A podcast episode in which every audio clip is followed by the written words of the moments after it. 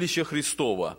Судилище Христова. Это следующее событие, которое ожидает церковь после восхищения и воскресения из мертвых. Когда мы рассуждаем о судилище, для нас вот с самого начала важно отметить, что однажды все мы предстанем перед Богом. Все мы предстанем перед Богом. Текст Писания, э, который мы находим в послании евреям, где говорится, что Христос явится, и там сказано, и как положено человеку однажды умереть, а потом суд – мы часто этот текст относим к людям неверующим, потому что говорим, что вот им нужно будет предстать перед Богом, но Писание говорит, что и нам нужно будет предстать перед Богом. Не в том положении, не в том месте, не в том событии, а, как неверующие люди, но именно в том положении, в том событии, как верующие, как церковь. И вот это событие и является судилищем Христовым. И текст Писания, вот, который мы находим с самого начала, я хочу прочитать, книга Откровения, 3 глава, 11 стих. Здесь написано, «Держи, что имеешь, дабы кто не восхитил венца твоего». Тема судилища Христова касается венцов. И это вот уже это само за себя говорит, что это такая ну, радостная тема. Это радостная тема, когда речь идет о венцах. И мы видим в книге Откровения, Господь предупреждает нас, что в настоящей жизни сейчас нам нужно думать, нам нужно переживать. Нам нужно, во-первых, иметь что держать, потому что если у нас нечего держать, тогда к нам этот стих и не относится. Нам нужно иметь что держать истинное спасение, упование, служение.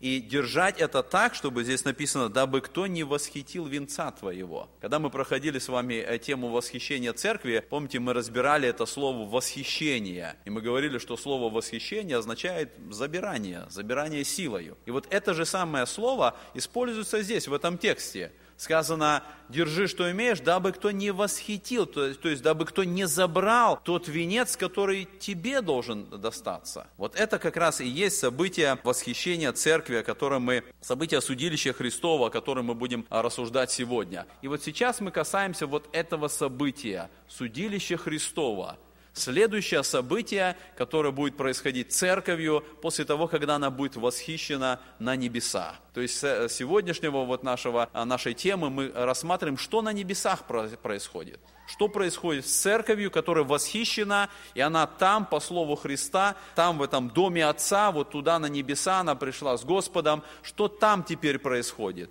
И там как раз и происходит это событие судилища Христова. Два текста Писания, которые являются такими основными, которые говорят вот об этом событии судилище Христовом, как о судилище наград. 2 Коринфянам 5 глава 10 стих. Здесь написано, «Ибо всем нам должно явиться пред судилище Христова, чтобы каждому получить соответственно тому, что он делал, живя в теле, доброе или худое». И второй текст, э, который тоже говорит об этом событии, событии, это Римлянам 14.10, где написано, «А ты, что осуждаешь брата твоего, или и ты, что унижаешь брата твоего, все мы предстанем на суд Христов». Посмотрите, речь идет об одном и том же событии, хотя вот в нашем русском переводе как бы два слова используются. Коринфянам написано «судилище Христова», у римлян «суд Христов». Хотя, по сути, и в том, и в другом тексте используется одно и то же слово в греческом языке.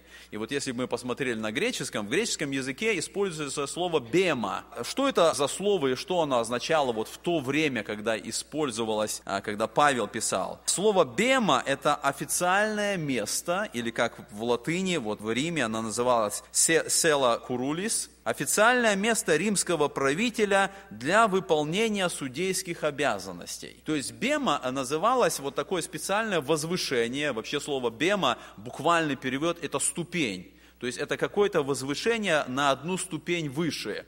И вот эта площадка, обычно она была каменная, потом стали делать деревянный помост, деревянную площадку. Это было место, где римский правитель восседал для какого-то решения, для, когда он выполнял какие-то свои судейские обязанности. И вот вы на этих иллюстрациях вы видите вот эта табличка на этой каменной стене, где написано это слово «бема», и вот здесь вот сама площадка, вот эта каменная, э, которая называлась «бема», то есть вот это вот место, вот эта площадка, на которой правитель принимал решения. Мы несколько раз в Новом Завете встречаемся с этим словом, слово «бема», или вот, как я говорил, это площадка, как оно применяется к тем правителям, которые упоминаются в Новом Завете. Вот давайте посмотрим несколько примеров. Это было судейское место Пилата в Иерусалиме, и мы читаем об этом в Евангелии Матфея 27, 19. Там сказано, между тем, как сидел он на судейском месте – вот в греческом языке там, тут именно написано, между тем, как он сидел на бема, то есть вот на этом помосте,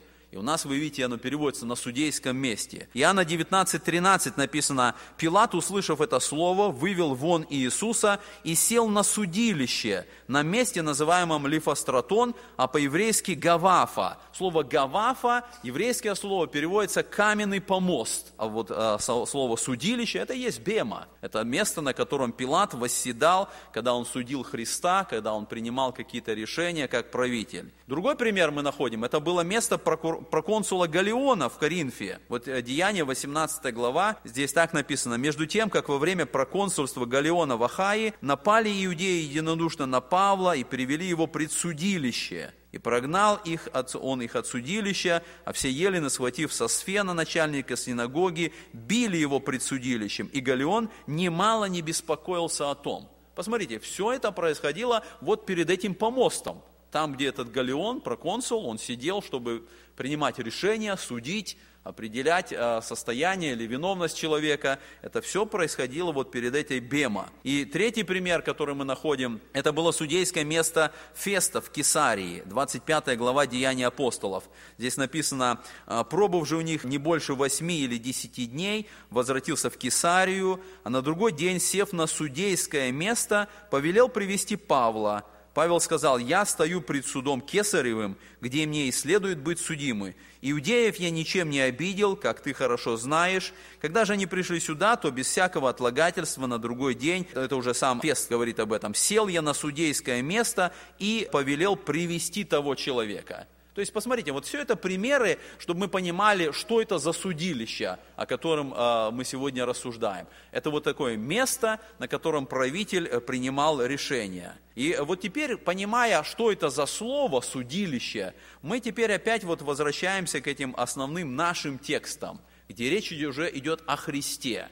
Это два этих текста, 14 глава Римлянам и 5 глава 2 Коринфянам. Итак, мы можем сказать, что судилище Христова – это первое событие, которое ожидает церковь после того, когда она будет восхищена на небеса. Если речь идет о суде, как вот это было Пилат, мы сказали, другие правители, если речь идет о суде, если нам нужно предстать пред Богом, пред Иисусом Христом, и это будет суд – Тогда нам нужно а, посмотреть, что Писание говорит, что же это за суд, на какой суд мы предстанем, что будет проверяться на этом суде, какие решения будут приниматься на этом суде. Не знаю, как у вас, когда-то вот раньше, когда я слышал вот о том, что кто-то говорил так, что вот однажды, когда христиане предстанут перед Христом, там все грехи христианина, которые он совершил, они вот показаны будут как на экране перед всем миром, и, и я помню, что я раньше думал, как же это так? И как, что же это за прощение, если Бог прощает грехи? И потом вот когда-то в вечности вдруг, как на экране перед всем миром, эти грехи опять будут показаны. Неужели это действительно будет так? Есть много заблуждений в отношении того, что будет происходить там, на этом суде. И поэтому нам важно посмотреть внимательно в тексты Писания – чтобы мы увидели, что учит нас Слово Божие в отношении судилища Христова. Итак, несколько моментов, которые мы находим, что это будет за суд. Первое, что мы можем сказать, это будет суд без осуждения. Это будет суд без осуждения. Что это значит? Давайте посмотрим несколько текстов, которые показывают а, положение христианина после того, когда он пришел к Господу. 1 Иоанна 4,17 написано, «Любовь до того совершенства достигает в нас, что мы имеем дерзновение в день суда, потому что поступаем в мире всем, как Он». В этом тексте еще ничего не говорится вот о нашем положении, о том, что будет происходить. Дается только какая-то надежда, правда? Сказано, что любовь достигает совершенства, что у нас есть дерзновение в день суда – когда будет происходить этот день суда, у нас есть какая-то уверенность, у нас есть какая-то вот такая твердость в этот момент, когда этот суд будет происходить. Дальше другой текст, это Римлянам 8.1. Сказано, «Итак, нет ныне никакого осуждения тем, которые во Христе и Иисусе живут не по плоти, а по духу». Что этот текст говорит? Этот текст говорит, что если мы пришли к Господу, если мы уже во Христе, если мы живем не э, по плоти, а по духу, нам уже нет никакого осуждения. Это значит, что если мы находимся во Христе, уже не будет такого события, что нам осуждение будет вынесено. И вот мы это как раз этот текст и приводим здесь под этим нашим заголовком, что это будет суд без осуждения. А осуждение – это вынесение приговора. Это определение вины, когда э, идет разбирательство и определяется виновность человека и выносится осуждение – на этом суде этого не будет совершаться. Нет уже никакого осуждения тем, которые находятся во Христе Иисусе. Иоанна 5 э, глава 24 стих написано, «Истина, истина говорю вам, слушающий Слово Мое и верующий в пославшего Меня имеет жизнь вечную, и на суд не приходит, но перешел от смерти в жизнь». Вот здесь мы уже как бы встречаемся с каким-то противоречием, правда? Мы сказали о том, что э, текст Писания говорит, что все мы предстанем на суд Христов, а вот здесь вот у Иоанна написано, что верующий на суд не приходит. И для того, чтобы у нас не возникало противоречия, нам важно увидеть, о чем идет речь, на какой суд мы приходим – а на какой суд мы не приходим.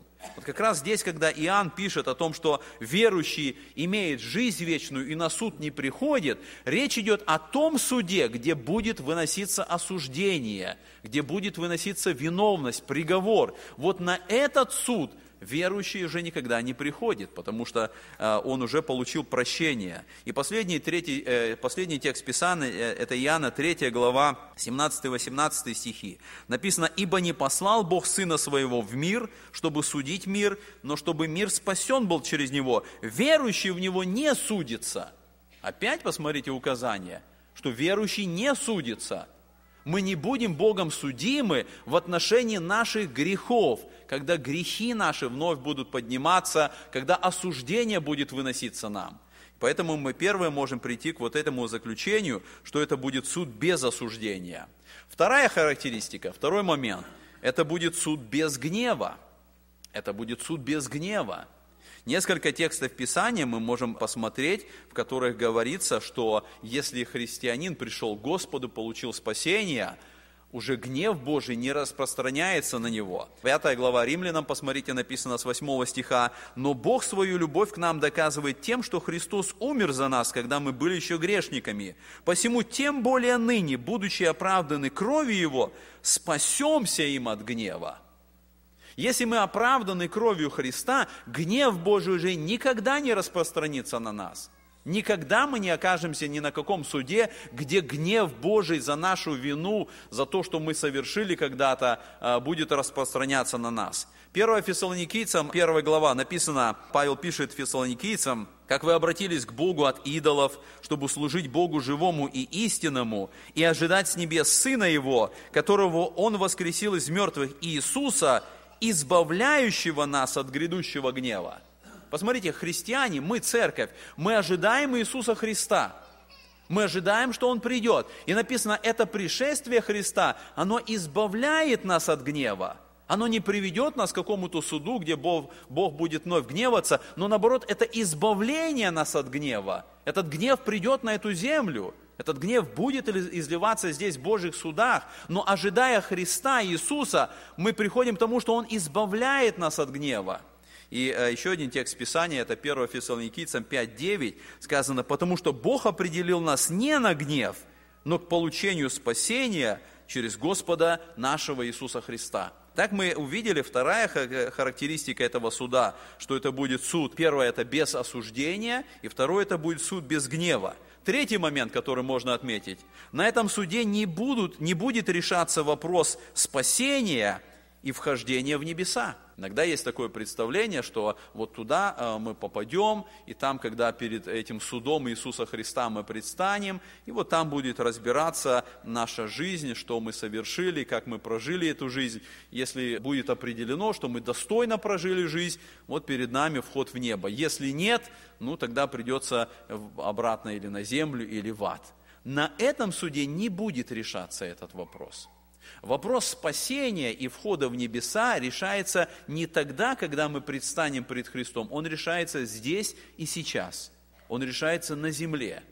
Если мы принимаем Иисуса Христа верою, получаем спасение, и как результат этого спасения мы оказываемся во Христе, вот здесь решается вопрос нашего спасения – но на этом суде не будет э, этот вопрос рассматриваться. Мы читаем Иоанна 3 глава 16 стих. «Ибо так возлюбил Бог мир, что отдал Сына Своего Единородного, дабы всякий, верующий в Него, не погиб, но имел жизнь вечную». Известный для всех нас текст, который говорит, жизнь вечную имеет верующий в Сына Божия. Если мы веруем, у нас есть эта надежда и уверенность. 6 глава Иоанна, 40 стих – Воля пославшего меня есть та, чтобы всякий видящий Сына и верующий в Него имел жизнь вечную, и я воскрешу его в последний день. Посмотрите, что Христос говорит. Если ты веруешь, я воскрешу его, говорит Христос. Ты предстанешь туда, ты пойдешь туда на небо. Дается это блаженное упование. Это не там решается, это вот сейчас решается при жизни человека – и также из этой 6 главы 47 стих Христос говорит, «Истина, истина говорю вам, верующий в Меня имеет жизнь вечную». Итак, это будет суд без осуждения, это будет суд без гнева. На этом суде не будет решаться вопрос спасения. И последняя, четвертая характеристика а, вот такого а, отрицательного, что там не будет. Четвертая характеристика, на этом суде не будут вспоминаться грехи верующих. Это вот то, о чем я сказал что иногда есть такое представление, что мы предстанем туда э, пред Христом, и там вот все наши грехи, они опять всему миру будут показаны. Писание говорит нет. Посмотрите, что Писание говорит в отношении грехов, которые были совершены христианином. Евреям 8 глава 12 стих. Господь говорит, потому что я буду милостив к неправдам их, и грехов их, и беззаконий их не воспомяну более. Господь говорит, если мы получаем прощение, он уже никогда не вспомнит наши грехи. И там в вечности, и там на суде пред Христом никогда не будут повторяться. Если мы прощены Господом, если Он простил наши грехи, Он уже никогда не будет их вспоминать. Мы также находим текст Писания, 38 глава Исаии, 17 стих. «Ты избавил душу мою от рва погибели, бросил все грехи мои за хребет свой». Что это за образ? Бросил все грехи мои за хребет свой. Это значит, что Господь не вспоминает. Это значит, когда Господь прощает, если Он простил, Он уже не возвращается к этому, Он уже не вспоминает, Он по-настоящему прощает, не так, как мы иногда прощаем. Еще один текст, это 44 глава Исаии, 22 стих. Господь говорит, «Изглажу беззаконие Твои, как туман, и грехи Твои, как облако. Обратитесь ко мне, ибо я искупил Тебя». То есть для нас в этом уверенность там, когда мы предстанем пред Господом. Если мы там окажемся, если мы будем в числе тех, которые восхищены будут церковью, если мы будем в числе тех, которые воскреснут из мертвых или изменятся живыми, и мы окажемся на этом судилище Христовом, то там уже никогда не будут э, рассматриваться или вспоминаться наши грехи. Что же тогда будет это за судилище? Что это будет за суд? Если не будет осуждения, не будет гнева, не будет решаться вопрос спасения нашего, не будут рассматриваться грехи, что же это будет за суд? И почему тогда это событие называется судом?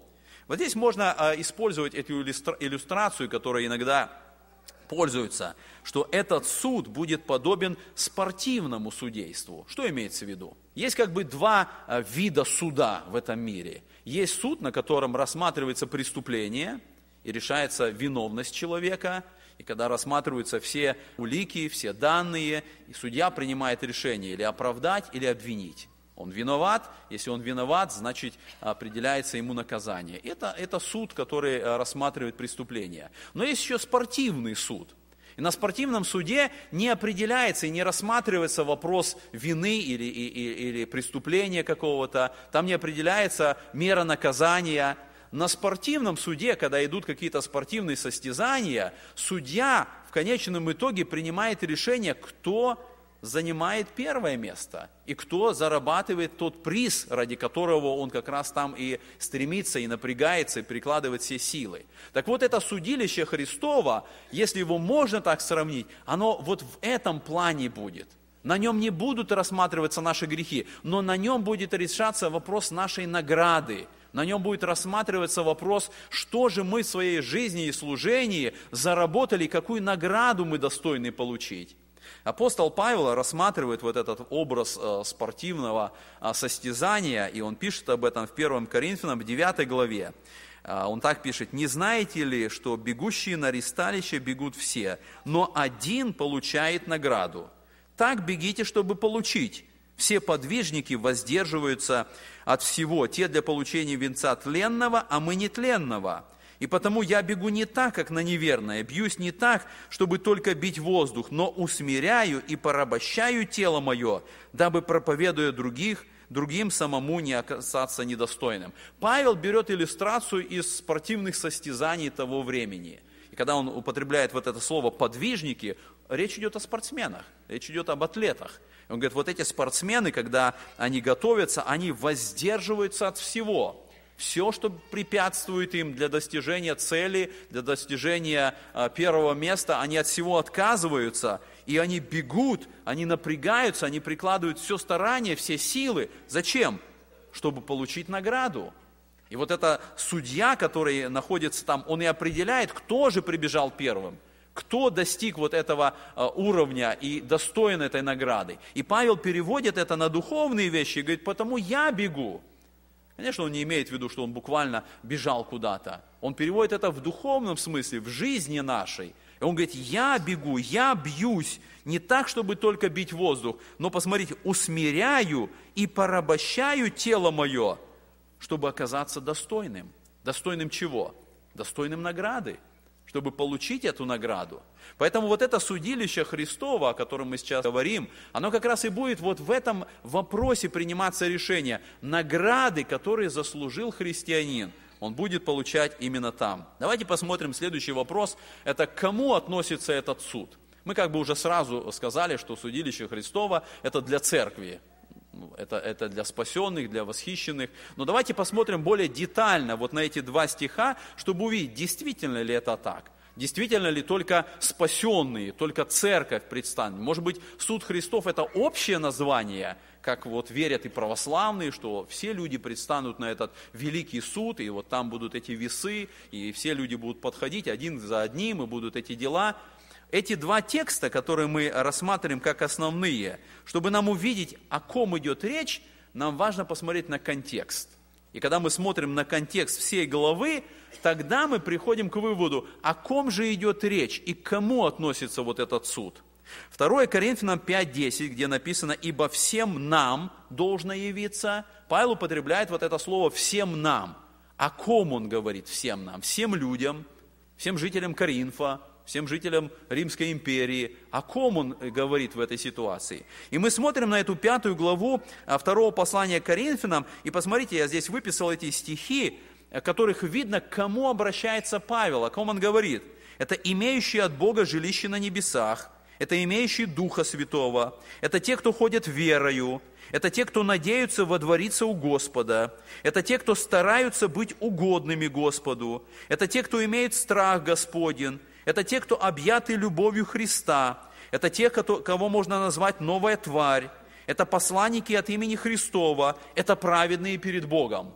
Это вот я взял из этой э, пятой главы второго Коринфянам, когда Павел обращается, и он здесь, в этой главе, в десятом стихе говорит, «Ибо всем нам». И мы видим, о ком идет речь. Не просто о всех людях, не просто о неверующих и верующих. Он говорит именно о спасенных, именно о церкви. Поэтому вот на это судилище Христова а, Павел говорит, что предстанут именно спасенные. Давайте таким же образом мы посмотрим на 14 главу а, Римлянам, 10 стих, где Павел говорит, все мы предстанем на суд Христов. Точно так же, кого он имеет в виду, когда он говорит «все мы». 14 глава Коринфянам, Павел говорит, что все мы – это все, кто совершают э, для Господа, это те, кто живет или умирает для Господа умирают. Это те, кто иногда осуждают брата, и речь идет о братье. Это те, кто служит Христу, 22 стих, имеют веру. И опять же, из контекста этой 14 главы мы тоже видим, речь идет о спасенных, речь идет о церкви. И тогда, когда вот мы рассмотрели эти две главы, два контекста, мы и приходим как раз к этому выводу, что на судилище Христова предстанет только церковь, и они будут как раз находиться там. Когда произойдет это событие? Мы тоже сразу как бы сказали, вот сделали такое утверждение, что после восхищения церкви это будет следующее событие. Что Писание нам говорит? Мы посмотрим три текста, которые говорят о времени э, судилища Христова. 1 Коринфянам 4.5. «Посему не судите никак прежде времени, пока не придет Господь». Посмотрите, когда Господь придет, и там написано дальше, Господь будет это делать. Не вам нужно судить, Господь это будет.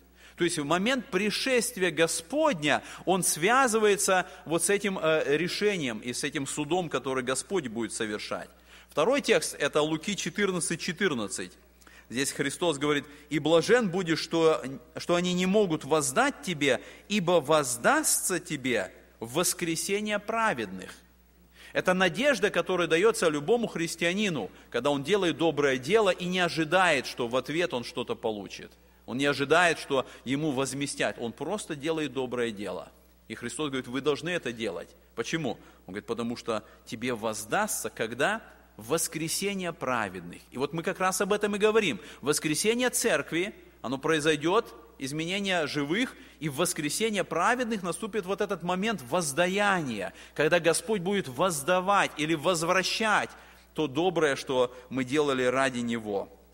И третий текст Писания, это Евангелие Матфея, 16 глава, 27 стих, здесь написано, «Ибо придет Сын Человеческий во славе Отца Своего с ангелами Своими, и тогда воздаст каждому по делам Его». Мы опять же видим, что здесь речь идет о том, что когда Господь придет, Он с ангелами придет, и будет это воздаяние. Еще два текста, которые показывают нам время э, судилища Христова. 2 Тимофея 4,8 написано, «А теперь готовится мне венец правды, который даст мне Господь праведный судья в день онный, и не только мне, но и всем возлюбившим явление Его». Посмотрите, Павел ожидает этого дня, когда он получит награду – и он называет это событие день онный, то есть вот тот день, определенный день. И когда мы смотрим, что это за день, какой день он имеет в виду, он говорит, тогда, когда будет явление Господа, когда Господь придет, вот именно в тот день и будет это воздаяние, и будет вот это вот решение этого вопроса наград. еще один текст, который говорит об этом, это 1 Коринфянам 4.5. Написано, посему не судите, вот я уже касался этого текста, давайте вместе полностью посмотрим его. Посему не судите никак прежде времени, пока не придет Господь, который и осветит скрытое во мраке, и обнаружит сердечные намерения, и тогда каждому будет похвала от Бога когда придет Господь. Вот когда Он придет, тогда Господь и будет совершать свой праведный суд, и сказано, каждому будет воздаяние. Итак, мы э, можем посмотреть вот на такую определенную хронологию событий, чтобы нам как бы по порядку э, идти. Мы с вами говорили, что будет восхищение церкви. После восхищения церкви будет вхождение в небо церкви со Христом. Третий момент – это будет проверка жизни перед судилищем. Вот это судилище Христова, на котором будет э, проверена жизнь христианина. И четвертый момент – это награды, которые будут даваться. Что же будет на этом суде проверяться? Мы сказали, э, посмотрели, что этот суд из себя не будет представлять, но что же будет там проверяться? Как будет происходить это судилище Христова. Давайте посмотрим несколько моментов. Первое, что мы можем сказать, на этом судилище или на этом суде будет проверяться наша верность Господу. Насколько верны мы были Господу на протяжении жизни. Об этом написано э, вот в 4 главе 1 Коринфянам э, с 1 стиха. «Итак, каждый должен разуметь нас как служителей Христовых и домостроителей тайн Божьих. От домостроителей же требуется, чтобы каждый оказался верным. Для меня очень мало значит, как судите обо мне вы или как судят другие люди, я и сам не сужу о себе. Ибо хотя я ничего за со... не знаю за собою, но тем не оправдываюсь, судья же мне Господь. Посему не судите никак прежде времени, пока не придет Господь, который и осветит скрытое во мраке и обнаружит сердечные намерения, и тогда каждому будет похвала от Бога. Я беру еще шире вот этот текст, который мы уже читали. Посмотрите, что говорит Павел. Он говорит, я служу Господу, я Божий домостроитель. И он говорит, самое главное качество домостроителя, чтобы быть верным. И он говорит, я знаю, есть судья Господь. И когда он придет, вот эта моя верность в служении Господу, она и будет проверена на этом судилище. Поэтому первый момент будет проверяться наша верность. Второе, что мы находим, будут проверяться наши дела – наши дела, которыми мы служили Господу. Очень быстро вот эти вот пять текстов я хочу посмотреть и потом немножко подробнее остановиться. Римлянам 14.12 сказано, «Итак, каждый из нас за себя даст отчет Богу». Посмотрите, каждый из нас за себя. Мы предстанем пред Богом и дадим отчет не за кого-то, не в общем, Каждый за себя, за свои дела, которые мы совершали. 2 а Коринфянам 5.10, мы уже читали этот текст э, как основной, и тут написано, что мы получим соответственно тому, что он делал, живя, живя в теле, доброе или худое. Это опять дела, что он делал, написано, за наши дела, которые мы совершали. Луки 14, 14. «Ибо воздастся тебе воскресение праведных». 2 Коринфянам 9, 6 написано, «Э, «При всем скажу, кто сеет скуба, тот скуба и пожнет» а кто сеет щедро, тот щедро и пожнет. Когда будет это событие? Христос говорит, что это будет. Когда это будет? Это будет именно вот здесь. Это наши дела, когда мы сеем щедро, когда мы действительно трудимся, когда мы совершаем это дело. Господь говорит, пожнет вот в этот момент. И Ефесянам 6.8 написано, каждый получит от Господа по мере добра, которое он сделал. Опять посмотрите это глагол, сделал. То, что мы сделали для Господа, вот там как раз и будет эта награда. Когда мы говорим о делах, я хочу, чтобы мы немножко более подробно сейчас остановились вот на наших делах. И э, некоторые тексты посмотрели, которые говорят о конкретных делах. Я сказал, что там не будут грехи наши вспоминаться, там не будет э, вспоминаться то, что уже прощено. Но там будут некоторые конкретные моменты пред Богом проверяться – и вот когда мы будем смотреть сейчас на эти тексты, которые написаны, большинство из них связано именно с пришествием Христа, именно с будущим, именно с тем моментом, когда Христос будет это проверять. Давайте посмотрим на некоторые конкретные э, действия или дела, которые будут проверены там, на этом суде. Первое, э, будет проверено, как мы относились друг к другу. Посмотрите, Евреям 6 глава, 10 стих написано, «Ибо не неправеден Бог, чтобы забыл дело ваше, и труд любви, который вы оказали во имя Его, послужив и служа святым. Посмотрите внимательно на этот стих. Не неправедный Бог, чтобы забыл. Получается, когда мы служим друг другу, когда у нас есть служение, Бог об этом помнит.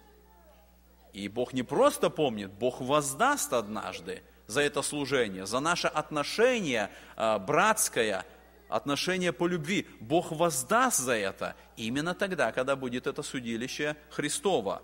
Второй момент, который будет проверен, это как мы использовали наш авторитет над другими – у нас есть иногда авторитет над другими, когда на нас смотрят, когда нас слушают, когда нас уважают. И мы читаем Евреям 13 э, глава, написано, «Повинуйтесь наставникам вашим и будьте покорны, ибо они неусыпно пекутся о душах ваших, как обязанные дать отчет». Посмотрите, наставники, они однажды дадут отчет. Когда это будет отчет дан? Именно здесь, на судилище Христовом. Любой наставник, любой руководитель, любой служитель, Любой тот, кто нес, совершал какое-то служение, и, и, и э, он, он помогал другим служить, он даст отчет Господу вот здесь, на судилище Христовом. А, третий момент, который будет проверен, как мы использовали данные нам Богом дары. И мы читаем об этом 1 Петра, 4 глава. И э, опять же этот стих. «Ибо не неправеден Бог, чтобы забыл дело ваше и труд любви, который вы оказали во имя Его, послужив и служа святым». Бог каждому из нас дал дары. Каждый из нас. И нету в церкви ни одного христианина, у которого бы не было дара. И он бы сказал, я ничего не делаю, ну потому что Господь мне ничего не дал. У каждого есть дар. Это мы читаем об этом, 12 глава 1 Коринфянам сказано, что ибо Дух Святой разделяет, как Ему угодно, и каждому из нас дана благодать э, Духа Святого. То есть каждый из нас имеет этот дар. Другой вопрос, что мы используем его или нет. Мы, может быть, не знаем о том, какой у нас дар, потому что мы не интересуемся, мы не хотим узнать, мы не развиваем этот дар – и мы просто сидим и ничего не делаем. Но у каждого есть этот дар. И вот там, на судилище Христовом, как раз будет проверено, как мы пользовались этим даром. И написано, что как вы оказали во имя Его, послужив и служа святым. Вот там нам нужно будет дать за это отчет. Четвертый момент, который мы видим, как мы использовали наши деньги и богатства.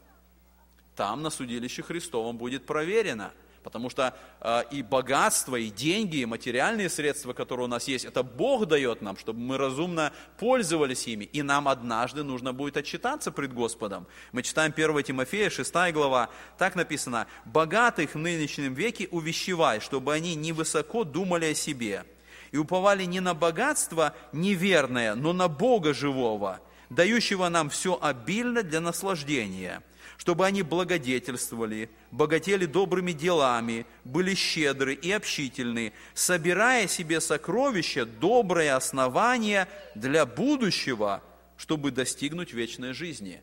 Посмотрите, здесь речь идет о богатых и о тех, кто имеет средства.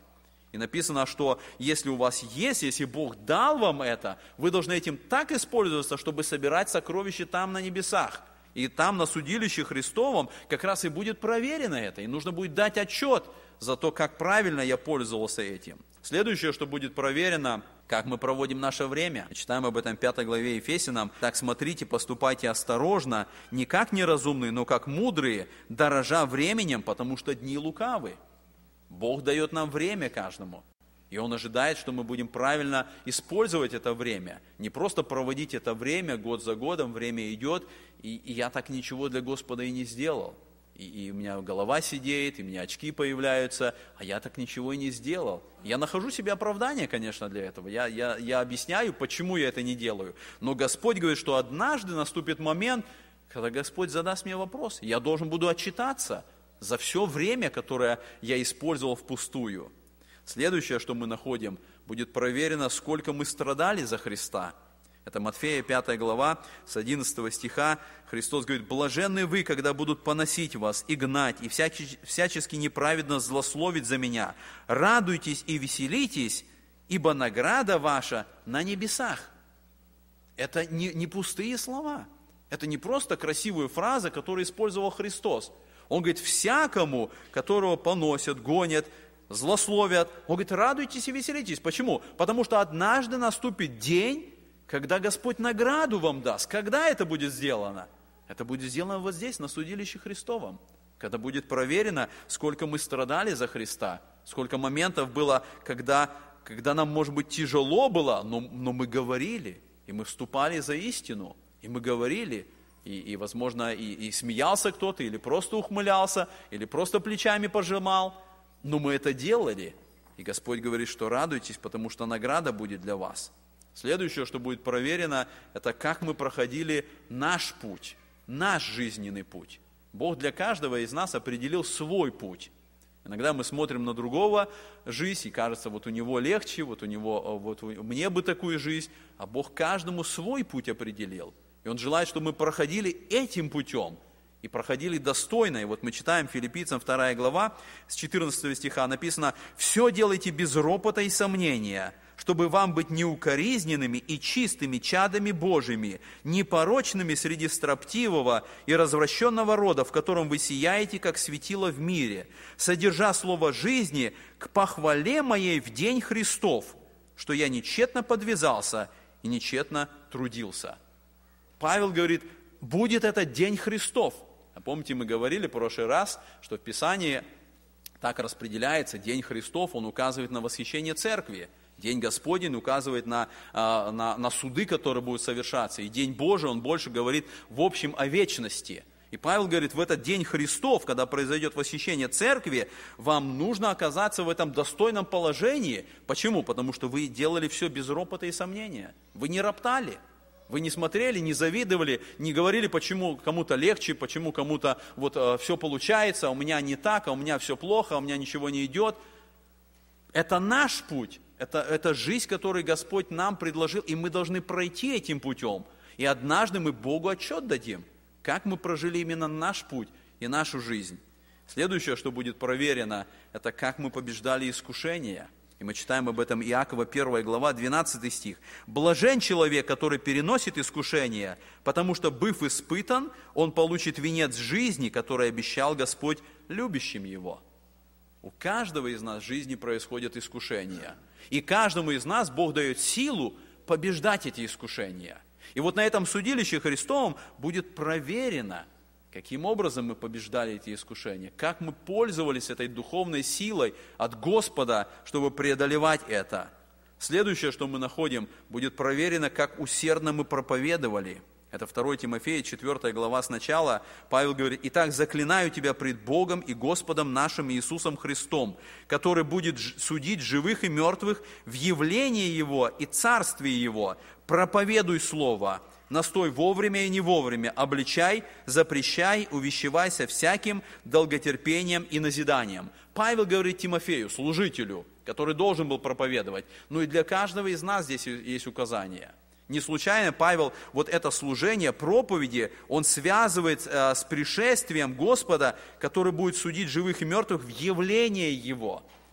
И будет перед нами этот вопрос поставлен, чтобы мы отчитались, как мы проповедовали. Не обязательно с кафедры, не обязательно по интернету, как мы проповедовали Слово, которое э, Господь дал нам, истину, которую мы знали, как мы возвещали людям, которые вокруг нас – и, наконец, последнее, что я хочу здесь отметить, будет проверено, как мы ожидали пришествия Христова. Насколько вот это событие, которое мы рассматриваем, оно было действительно нашим ожиданием. Это действительно было наше блаженное упование. И мы стремились к этому, мы хотели этого. Мы действительно желали, чтобы Господь пришел. Мы не были связаны с этой землей, что у нас хорошо все получается, но мы действительно устремлялись туда в будущее, и как последние слова Библии, молились «Ей гряди, Господи Иисусе». Павел пишет об этом 2 Тимофея, 4 глава. Он говорит, «А теперь готовится мне венец правды, который даст мне Господь, праведный судья в день онный, и не только мне, но и всем возлюбившим явление Его». Можем ли мы сказать, что это ко мне относится? Это я возлюбил явление Его. Я хочу, чтобы это было. Я желаю, я люблю это, это событие. Я хочу, чтобы оно произошло. Господь говорит, что это будет проверено вот в тот момент. Итак, мы отметили, что вот на этом суде будет проверена наша верность Господу, будут проверены наши дела, которые мы сейчас рассмотрели. И последний, третий момент, который я хочу отметить, будут проверены наши мотивы. Будут проверены наши мотивы. Не только а, то, что я делал – когда я был пресвитер, когда я был диакон, когда я был харист, когда я был а, учитель воскресной школы, когда я проповедовал на улице, когда я постился, когда я пел, когда я помогал кому-то. Не только то, что я делал, но будет проверено, почему ты это делал. Что побуждало тебя, какие мотивы были у тебя. Мы можем много делать, мы можем много служения совершать, но вопрос, а что тебя толкает на это? Может быть, корость, может быть, желание, чтобы все видели тебя. Может быть, просто какой-то авторитет. Может быть, какая-то вот такая напускная святость. Что побуждает тебя делать то, что ты делаешь? Вот это наши мотивы, они тоже будут проверены там, на э, этом судилище Христовом. Посмотрите, как Христос говорит в 6 главе Евангелия Матфея. «Смотрите, не творите милостини вашей пред людьми, с тем, чтобы они видели вас, иначе не будет вам награды от Отца вашего Небесного». Речь идет опять о награде, речь идет о, вот об этом событии судилища. И написано «не будет». И так, когда творишь милостиню, не труби перед собою, как делают лицемеры в синагогах и на улицах, чтобы прославляли их люди. Истинно говорю вам, они уже получают награду свою. У тебя же, когда творишь милостиню, пусть левая рука твоя не знает, что делает правая, чтобы милостиня твоя была в тайне, и Отец твой, видящий тайное, воздаст тебе явно. И когда молишься, не будь как лицемеры, которые любят в синагогах и на углах улиц останавливаясь молиться, чтобы показаться пред людьми. Истинно говорю вам, что они уже получают награду свою. Ты же, когда молишься, войди в комнату твою и затвори дверь твою, помолись Отцу твоему, который в тайне, и Отец твой, видящий тайное, воздаст тебе явно. Христос говорит о мотивах, что побуждало вот этих фарисеев молиться, останавливаться, поститься, милостыню делать. Совсем не то, что оценивает Христос. Совсем не то, за что Бог даст награду. И вот здесь Христос говорит, что это будет проверено, наши мотивы. Посмотрите, еще один стих, который говорит о мотивах, это 1 Коринфянам 4.5. Мы уже опять читали этот стих, но я хочу, чтобы мы именно внимание обратили вот на эту проверку мотивов. «Посему не судите никак прежде времени, пока не придет Господь, который и осветит скрытое во мраке и обнаружит сердечные намерения. И тогда каждому будет похвала от Бога. Не просто дела, которые мы делаем, сердечные намерения. То есть, делая какое-то дело, какое у меня намерение внутри. Ради чего и почему я это делаю. И вот написано, что это будет проверено, и когда это будет проверено, только тогда будет похвала или награда от Господа. В Священном Писании вот это событие судилища Христова представлено в образе огня – Огонь, который проверит дело каждого человека. Вообще огонь – это образ э, явления Господа, пришествия Господня. И вот апостол Павел в третьей главе послания к Коринфянам, он описывает, как наши дела, вот то, что мы сейчас просматривали, проверяли, каким образом они будут проверены, и какой результат будет вот этой проверки э, дел христианина. Давайте прочитаем этот отрывок из третьей главы 1 Коринфянам. «Ибо никто не может положить другого основания, кроме положенного, которое есть Иисус Христос, Строит ли кто на этом основании из золота, серебра, драгоценных камней, дерева, сена, соломы, каждого дела обнаружится, ибо день покажет, потому что в огне открывается, и огонь испытает дело каждого, каково оно есть. У кого дело, которое он строил, устоит, тот получит награду. А у кого дело сгорит, тот потерпит урон, впрочем, сам спасется, но так как бы из огня. Посмотрите, вот она проверка дел – написано, огонь испытает дело каждого. Огонь испытает, и вот в этом э, испытании как раз показано будет это разделение на драгоценности, золото, серебро, драгоценные камни. То есть то, что полезно было, то, что Господь оценивает, то, что Господом принят будет, принято будет, или бесполезное. Дерево, сено, солома – это не греховное. Нельзя сказать, что дерево это грех, или сено, или солома это что-то греховное. Это не греховное, это бесполезное. Это тогда, когда мы что-то вроде бы делали, но пред Господом это никакой ценности не имеет, никакого значения. И написано, огонь испытает, и вот это золото, оно будет вылито, то, что Господь оценивает. И как раз вот за это драгоценное Господь и даст нам свою награду.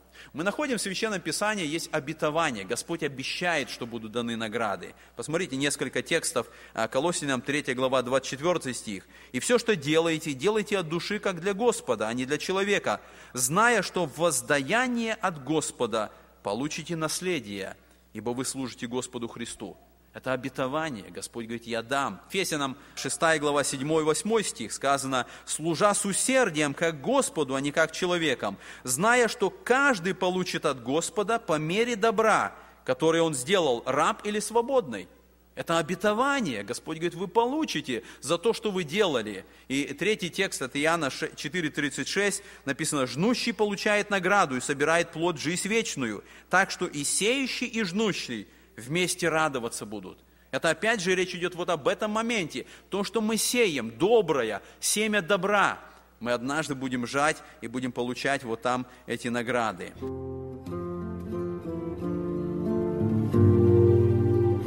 Эту проповедь вы можете найти на сайте Церкви Спасения salvationbaptistchurch.com.